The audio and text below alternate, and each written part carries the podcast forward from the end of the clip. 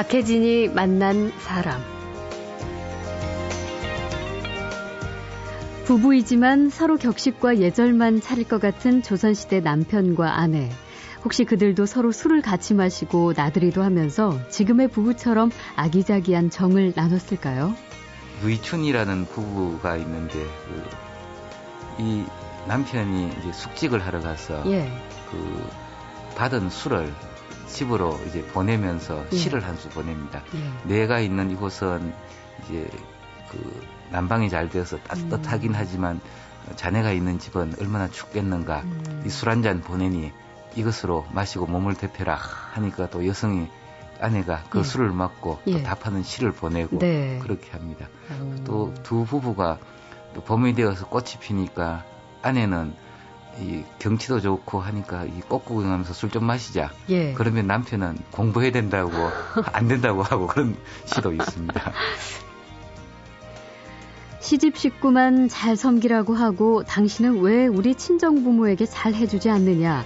요즘 아내들은 이렇게 당당하게 말을 하죠.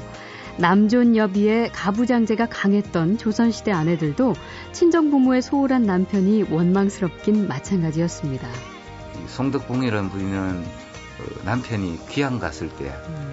그 시아버지 상을 당했을 때 혼자 다 처리를 했는데, 네. 나중에 송덕봉 친정 아버지가 돌아가시고 유언으로 예. 나 비석 하나 세워달라고 했는데, 예. 남편이 안 세워줍니다. 그것도 하나 안 해줘요? 너네 집 재산 가지고 하라고.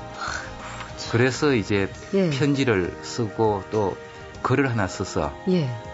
내가 시댁에 어떻게 했는데 이럴 수 있느냐 음. 그리고 친정 아버지가 당신을 얼마나 예뻐했는데 이럴 네. 수 있느냐 해서 장문에 글을 써가지고 또 거기에 중국의 고사를 들어서 옛날 부부들은 애틋한 부부의 정을 어떻게 나눴으며 부부싸움은 어떤 식으로 했을까 오늘은 이 궁금증을 풀어봅니다 잠시 후에 뵙죠.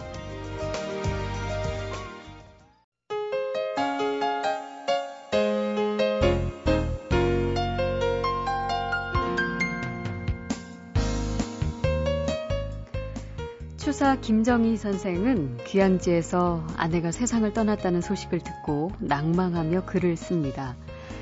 내세에는 부부간 처지를 바꾸어서 내가 죽고 그대 천리 밖에 살아남아 당신으로 하여금 슬픈 마음 알게 하리라. 그리고 18세기 문인 어유봉 선생은 늙은 아내를 생각하며 이런 시를 짓죠. 당신이 인간 세상 내려온 것 좋은 인연이었네. 기쁜 일, 슬픈 일 다 겪고 함께 백발이 되었는데 술찌개미 함께 할 날 그 몇 해나 남았겠는가. 조선시대 옛 선조들의 부부관계는 딱딱하고 근엄하기만 할 것 같지만 예나 지금이나 사람 사는 건 똑같을 테니까 그들도 우리처럼 때로는 애틋하고 또 때로는 질퍽하게 미워하고 사랑하지 않았을까 이런 짐작도 하게 됩니다. 오늘은 조선시대 옛 부부들은 어떻게 살았는지, 부부 문제를 어떻게 생각했는지 이 얘기를 책으로 풀어낸 서울대 국문과 이종묵 교수를 만납니다. 어서 오십시오. 예, 반갑습니다. 네, 반갑습니다. 어, 생각해보니까 조선시대 뭐 역사, 정치, 사회 쪽은 그나마 좀 우리가 그 정보를 접할 기회가 많이 있었지만 그 시대의 부부들은 어땠을까? 그러니까 직접적인 가정의 생활상에 대해서는 좀 아는 게 없어요. 그 결혼, 부부 이런 게 이제 역사, 사회를 또 문화를 이해하는데 아주 바탕이 될 것 같기도 하는데. 예, 그렇습니다. 예. 우리 학계가 국가나 민족, 뭐 민중 그런 거대 담론을 주로 다루다가 예. 그 보니까 어느 순간에 우리가 살아가는 모습에 대한 과거 예, 어떠했는가 하는 그런 부분에 조금 무심했던 것 같습니다. 네, 예. 이 책을 쓰게 된 것도 음. 우리가 살아가면서 가장 절실한 문제가 사랑이고 부부고. 그렇죠. 뭐 제가 한 20년 이상 결혼 생활을 해보니까 예. 가장 중요한 문제고 해서 가장 어려운 문제기도 예. 하고요. 그 그래요. 그럼 조선 시대의 남녀 관계 이제 굉장히 궁금해지는데 이제 우리가 제일 먼저 떠오르게 되는 거는 남녀 칠세 부동서이란 말입니다. 근데 이제 일곱 살은 참 이른 나이예요. 너무 어린데 뭐 요즘 같으면 한 남녀 13세, 14세가 뭐 사춘기 정도 된다고 하니까 그 무렵부터 서로 조심시키면 될 것 같은데 왜 이렇게 이른 나이에 이렇게 서로 그 남녀 7세 부동석이라고 하는 것은 뭐 중국 얘기에 나오는 말인데 예. 어, 여자는 몇 살 때 무슨 공부를 하고 무엇을 배우고 이런 것을 이야기하다가 7살 때면 이제 남자와 어느 정도 구분된 삶을 살아야 된다고 음. 했는데 뭐 7살이라고 해서 뭐 성징후가 그렇게 또렷하게 나타나는 것은 아닐 겁니다. 그렇죠. 그럼에도 불구하고 이렇게 이야기한 것은 이때부터 조심을 시켜야지 그 아. 이후에 13세, 14세 돼서 예. 뭐 불미스러운 사건이 안 일어난다 해서 어. 미연에 방지하는 차원에서 이런 논의가 있었던 것 같습니다. 너무 조심시켰네요. 지금 생각하면 굉장히 애인 것 같은데. 실제 조선 시대 때도 이제 선생님 댁에 공부 배우러 다니는 학생이 그 집에 이제 공부하러 가다가 그, 그 집 딸하고 예. 그냥 그 눈이 맞아서 예. 도망을 가는 사건도 일어나고. 아, 그 어린 나이에요? 예. 도망까지 가요? 그런 걸 보면 아. 옛날 그래서 이제 뒤집어서 보면 예. 그 정도로 자꾸 강조했다는 것 자체가 음. 그런 사건들이 조금 있지 않았나 하는 것을 아. 뭐 유추해 볼 수가 있습니다. 그렇겠네요. 어. 조선시대 부부들은 거의 이제 부모님들의 중매로 만난 경우가 많죠. 그래서 배필의 얼굴을 모른 채 결혼을 하게 되는 경우가 많았는데 또 전부 그렇지는 않았을 거라는 생각도 해봅니다. 그 말씀하신 대로 뭐 어린 시절부터 뭐 이렇게 자기들끼리 그 정부론이 붙어서 부모에게 허락 같은 거 없이 몰래 결혼을 올린다든지 뭐 이런 경우도 있었겠죠. 예, 그 뭐 소설이라든가 뭐 그런 데는 나오지만 예. 어, 실제 그런 일이 있었다 하더라도 아마 뭐 버젓하게 우리 집에 이런 일이 있었다 기록을 남기진 않았을 겁니다. 예. 다만 어, 여러 정황들이나 또 기록들을 보면 뭐 같은 동네 살면 서로 얼굴 알고 뭐 연애는 음. 했을 것 같습니다. 네. 그러나 그런 경우라도 반드시 중매라는 절차를 통해서 아. 한 것 같습니다. 그러니까 중매라고 하는 것이 이제 조선시대 때는 결혼의 제일 첫 단계가 중매입니다. 예. 그래서 어, 사적인 영역이 아니라 공적인 영역으로 음. 서로 결혼한다는 것을 사회적으로 공표하는 첫 번째 단계가 중매기 때문에 네. 연애를 했다 하더라도 음. 중매를 통해서 공지하는 절차 아, 반드시 것 같습니다. 아, 그렇군요. 그 요즘 같은 때는 출산율이 뭐 예전에 비해서는 조금 뭐 나아졌다고는 하지만 여전히 낮아서 정부가 출산을 적극적으로 장려하는 그런 정책들을 내놓기도 하는데 조선 시대에는 나라에서 혼인을 장려하고 독려하는 그런 그 정책이랄까요? 뭐 그런 게 있었다면서 그때도 노처녀 노총각들이 많이 있었나 봐요. 예.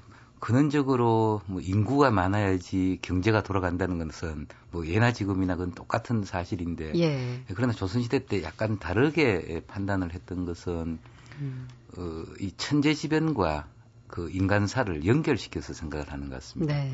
예를 들어서 요즘 뭐 홍수 혹은 예. 가뭄 일어나면 그것은 뭐 천재지변이라고 생각하지 인간의 문제라고 생각하지 않지만 예전에는 음. 그런 일이 일어나면 이것은 인간 세상의 남녀가 음양의 조화를 잃었다.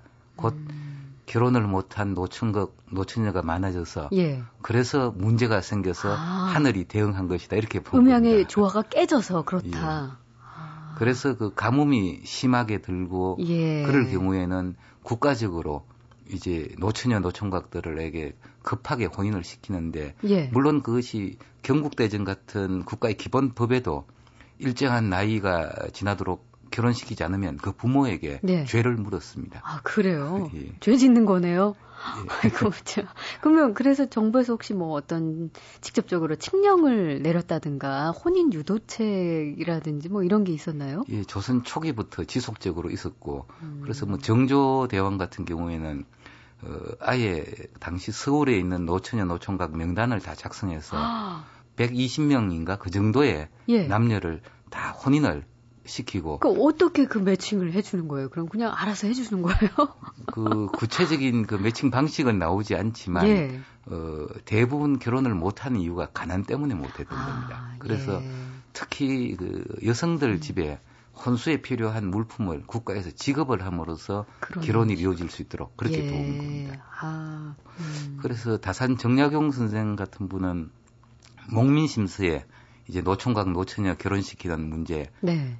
굉장히 자세하게 다루고 아. 또 특히 부자와 가난한 사람을 연결시켜주는 정책 예. 그것뿐만이 아니라 호래비 과부 예. 당시에는 이 과부들이 재가를 못하게 법으로 되어 있음에도 불구하고 음. 합독, 그러니까 합칠 합자, 홀로 독자, 합독이라고 해서 예. 호랩이 과부까지도 혼인을 시키는 일을 음. 목민관이 해야 되는 아. 중요한 업무 중의 하나로 보고 있습니다. 그래요. 음.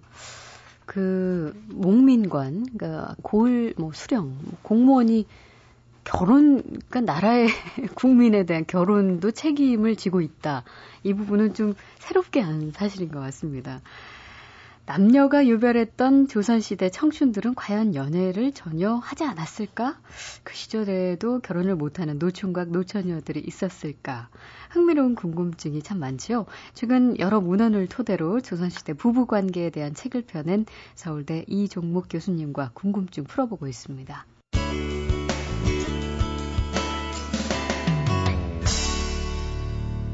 박혜진이 만난 사람. 어, 일반인들이 이제 조선시대 부부관계를 연상하는 그 말로 흔히 알고 있는 것, 부부요별입니다. 남편과 아내 부부지만 서로 이제 내외를 구별해서 일정한 거리를 유지해야 된다. 이 정도로 이제 이해를 하고 있는데 이것 말고 여기에 또 다른 뜻이 담겨 있나요? 예, 그 부부유별도 처음에 제가 이 부분에 대해서 공부를 하기 전에는 예. 당연히 이 남녀 유별에 가까운 그러니까 안팎을 구분하는 정도로 생각을 했는데 음. 의외로 많은 자료에서 아들을 장가 보내고 딸을 시집 보낼 때 한 기록들을 보면 네. 바람 피우지 말라는 뜻으로 아. 썼습니다. 그러면서 예. 몇몇 글을 보면 고대에는 일정한 남편, 일정한 아내가 없어서 난잡한 그 생활을 했기 음. 때문에 그것을 막기 위해서 예. 이제 윤리로서 다른 부부와 섞이지 말라는 뜻으로 음. 부부 유별이라는 말이 생겨난 것으로 그렇게 해석하고. 근데 언뜻 잘 이해는 안 돼요. 부부 유별이란 말이 바람을 피우지 말라는 뜻이다. 어떻게 해석을 그렇게 나온 걸까요? 그러니까 부부 유별이라고 했을 때 부와 부의 구별이라고 했을 때는 예. 그첫 번째 뜻이 되는 것이고 아. 다른 부부와의 구별이라고 아, 했을 예, 때는 예. 바로 그런 바람 뜻이 피우지 말라는 뜻이 예. 되는 거고요. 예. 근데 그 부부 유별을 강조한 측면 중에는 부모에 대한 공경 때문에 그랬다는 얘기도 있습니다. 예. 예. 부부 유별의 그 첫 번째 뜻이라고 하는 이제 부부 내부의 예. 그 유별을 그 문제인데 뭐 제가 가끔 그 주례사를 할 때그 네. 그 사랑하지 말고 공경하라 그렇게 이야기를 아, 합니다. 예. 이, 그 명자에 보면 예. 그이 광장이라고 하는 사람이 나오는데 예. 이 사람은 결혼을 해보니까 오히려 결혼 생활이 부모에 대한 효를 효에 손상이 된다고 해서 어. 처자를 버린 케이스가 나옵니다. 어. 예. 그 맹자는 그것을 또 잘한 일로 봅니다. 예. 그리고 예. 조선시대 때에도 유사한 그런 음. 일들이 꽤 나오는 것 같습니다. 실제 부부간에 사랑이 중심에 서면 네. 아무래도 지금 핵가족 개념처럼 예, 예. 부모 세대에 대한 배려 이런 것은 음. 조금 소홀해지는 것 같습니다. 아 그렇군요. 조선시대 부부도 뭐 사람이었으니까 늘 이제 근엄하게 이렇게 행동만 할 수는 없었을 텐데 조금 뭐랄까요 좀 농염한 신혼부부 예, 그런 사람들의 애정 행각이나 애정 표현 같은 거 이런 게 좀 잘 드러난 글도 있나요? 예, 예, 자신의 이야기가 아닌 것처럼 이제 가면을 쓰고 적어놓은 시들 중에 그런 게 있습니다. 하나를 예. 제가 읽어 드릴까요? 네. 예. 이한중이라는 사람이 썼습니다. 낭군이 하시는 말, 술잔의 술, 맑은 향이 특히 좋구려. 음. 웃음을 머금고 낭군에게 이런 말, 제가 마시다 남긴 술이랍니다. 예. 어떻게 술을 마신지 알 수가 있겠죠. 예. 뭐 이런 것 이외에도 어. 또 꽃밭에서 그 숨어가지고 꽃하고 이제 내가 예쁜가 꽃이 예쁜가 예. 그런 거 투정도 하고 뭐 그런 네, 시들은 꽤 나 잡아봐라 이런 네. 거죠. 근데 중요한 건 자신의 이야기가 아닌 것처럼 예. 아무래도 이제 시대가 시대이니만큼 그 부부간에 혹시 술도 같이 마셨을까요? 요즘에는 젊은 부부들 그렇게 많이 하죠, 하거든요. 그 조선시대 여성들이 의외로 술을 참 많이 먹는 것 같습니다. 그래요? 그 예. 유이춘이라는 부부가 있는데 그 이 남편이 이제 숙직을 하러 가서 예. 그 받은 술을 집으로 이제 보내면서 예. 시를 한 수 보냅니다. 예. 내가 있는 이곳은 난방이 잘 되어서 따뜻하긴 음. 하지만 자네가 있는 집은 얼마나 춥겠는가. 음. 이술 한 잔 보내니 이것으로 마시고 몸을 데펴라 하니까 또 여성이 아내가 그 예. 술을 맞고 또 예. 답하는 시를 보내고 네. 그렇게 합니다. 또 두 부부가 또 봄이 되어서 꽃이 피니까 아내는 이 경치도 좋고 하니까 이 꽃 구경하면서 술 좀 마시자. 예. 그러면 남편은 공부해야 된다고 안 된다고 하고 그런 시도 있습니다. 혹시 취미를 같이 나누는 일도 있었을까요?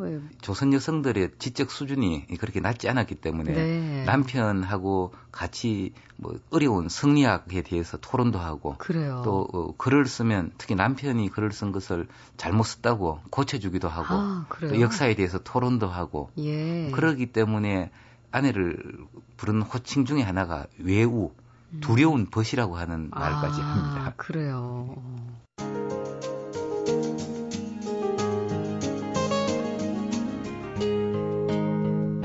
박혜진이 만난 사람. 조선시대 이제 부부들 과연 정말 근엄하기만 했을까? 부부간에 애정 표현도 없고 부부싸움도 없었을까? 정말 남자는 하늘이고 여자는 무조건 남자보다 낮은 존재라고 생각했을까? 최근 조선시대 부부관계에 대한 문헌을 토대로 그 시절 부부들의 이야기를 책으로 써낸 서울대 국문과 이종묵 교수님과 이야기를 나누고 있습니다. 부부 사이라는 게 지금 뭐 좋은 이야기만 많이 나눴는데요. 늘 좋을 수만은 없잖아요. 조선시대 아내들이 하늘 같은 남편한테 진짜 눈도 못 맞추고 입도 뻥끗 못하고 살았겠지. 이렇게 짐작하시는 분들이 많이 계실 것 같은데, 과연 그랬을까 싶습니다. 그 잔소리도 하고 바가지도 긋고, 그때도 예, 그런 그랬, 게 있었겠죠? 그랬던 것 같습니다. 예. 왜냐하면 이 호칭을 한글 편지에 보면 호칭에서 부부간에 남편은 낮춤말을 하고 아내는 높임말을 하고 하는 것이 아니라 예. 이른바 하계체. 예. 그리고 아내도 남편에게 자네라고 부르고 아. 그렇게 합니다. 네. 그러면서 어, 뭐 남편에 대해서 어, 상당히 어느 정도 수평적 관계에서 음. 예, 뭐 생각을 했던 것 같습니다. 네. 어. 실제로 그 잔소리 같은 것은 어떤 잔소리를 주로 했을까요?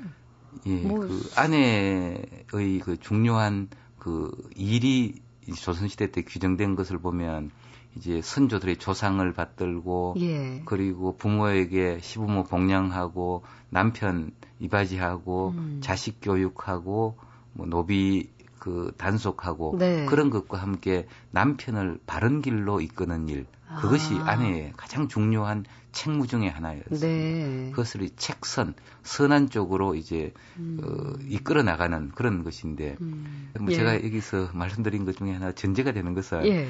다 그랬다는 것은 아닙니다. 네, 네. 그 상류층, 이 선비들 우리가 어, 모범으로 삼아야 될 만한 사람들이 그렇게 했다는 아, 것이고 예. 또 많은 사람들은 또 행실이 나빴던 사람들도 뭐 있었겠죠. 네.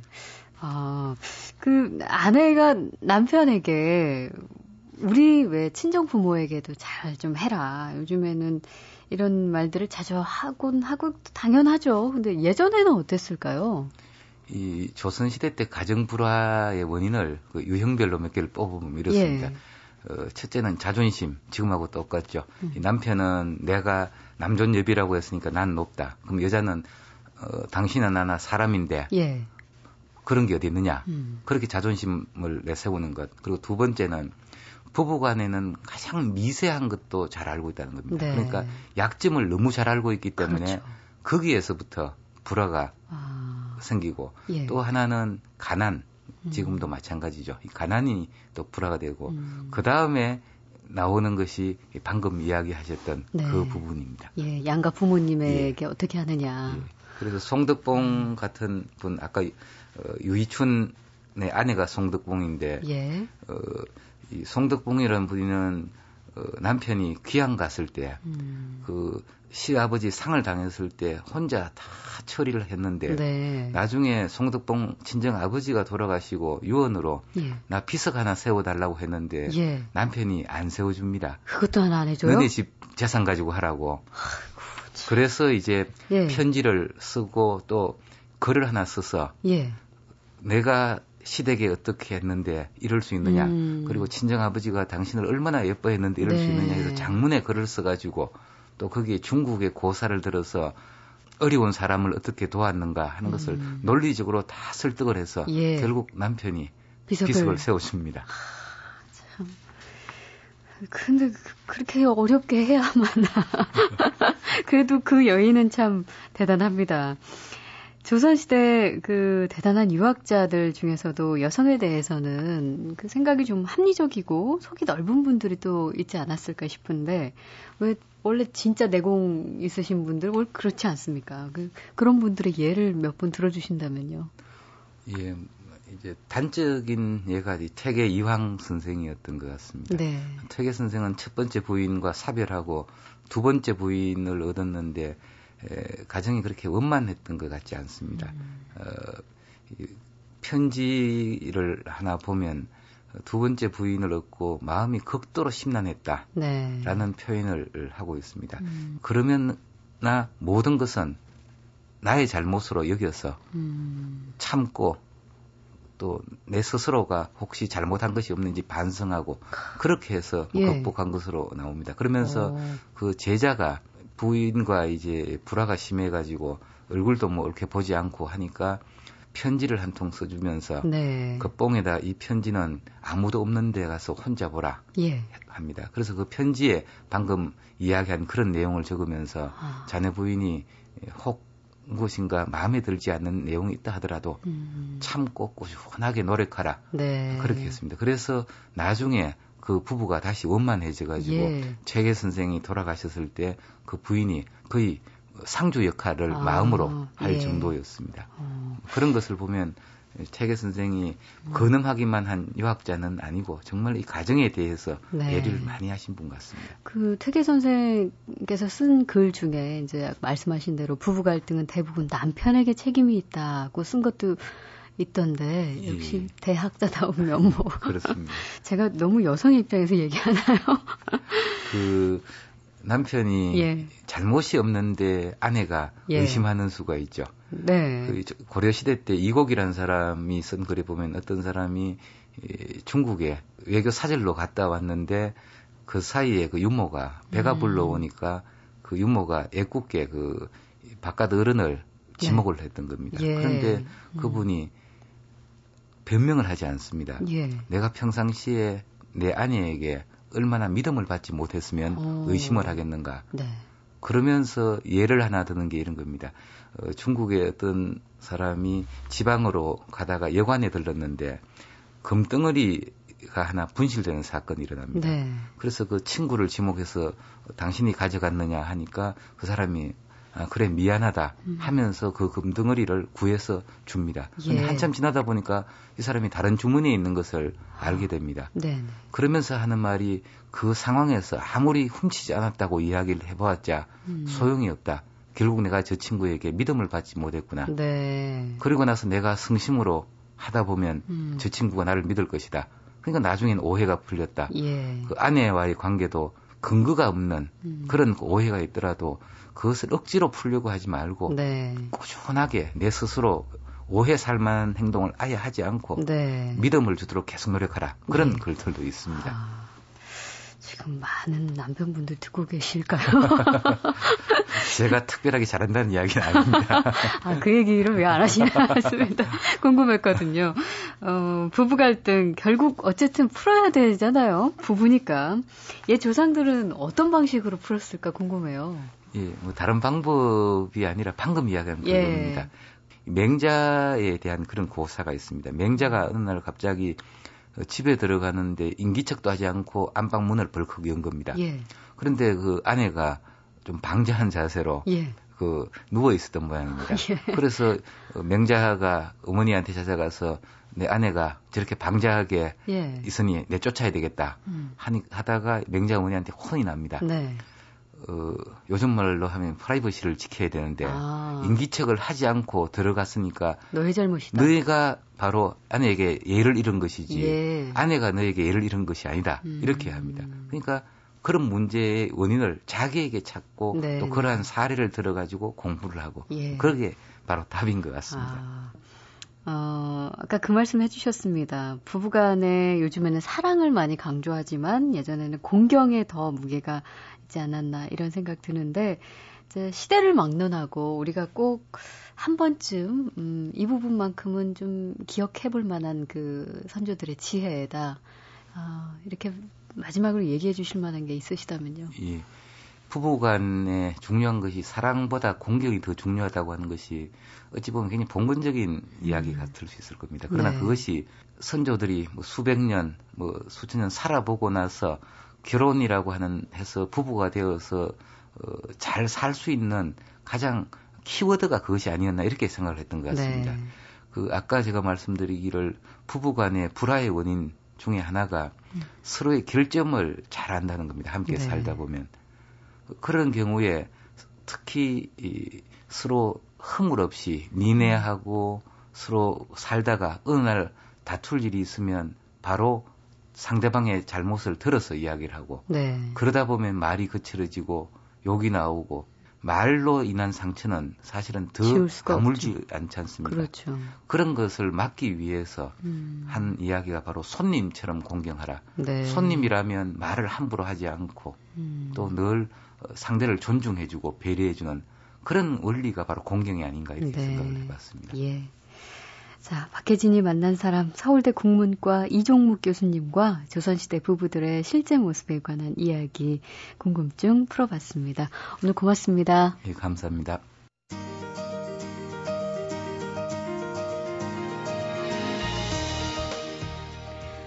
박혜진이 만난 사람 오늘 순서는 여기까지입니다. 내일 다시 오겠습니다.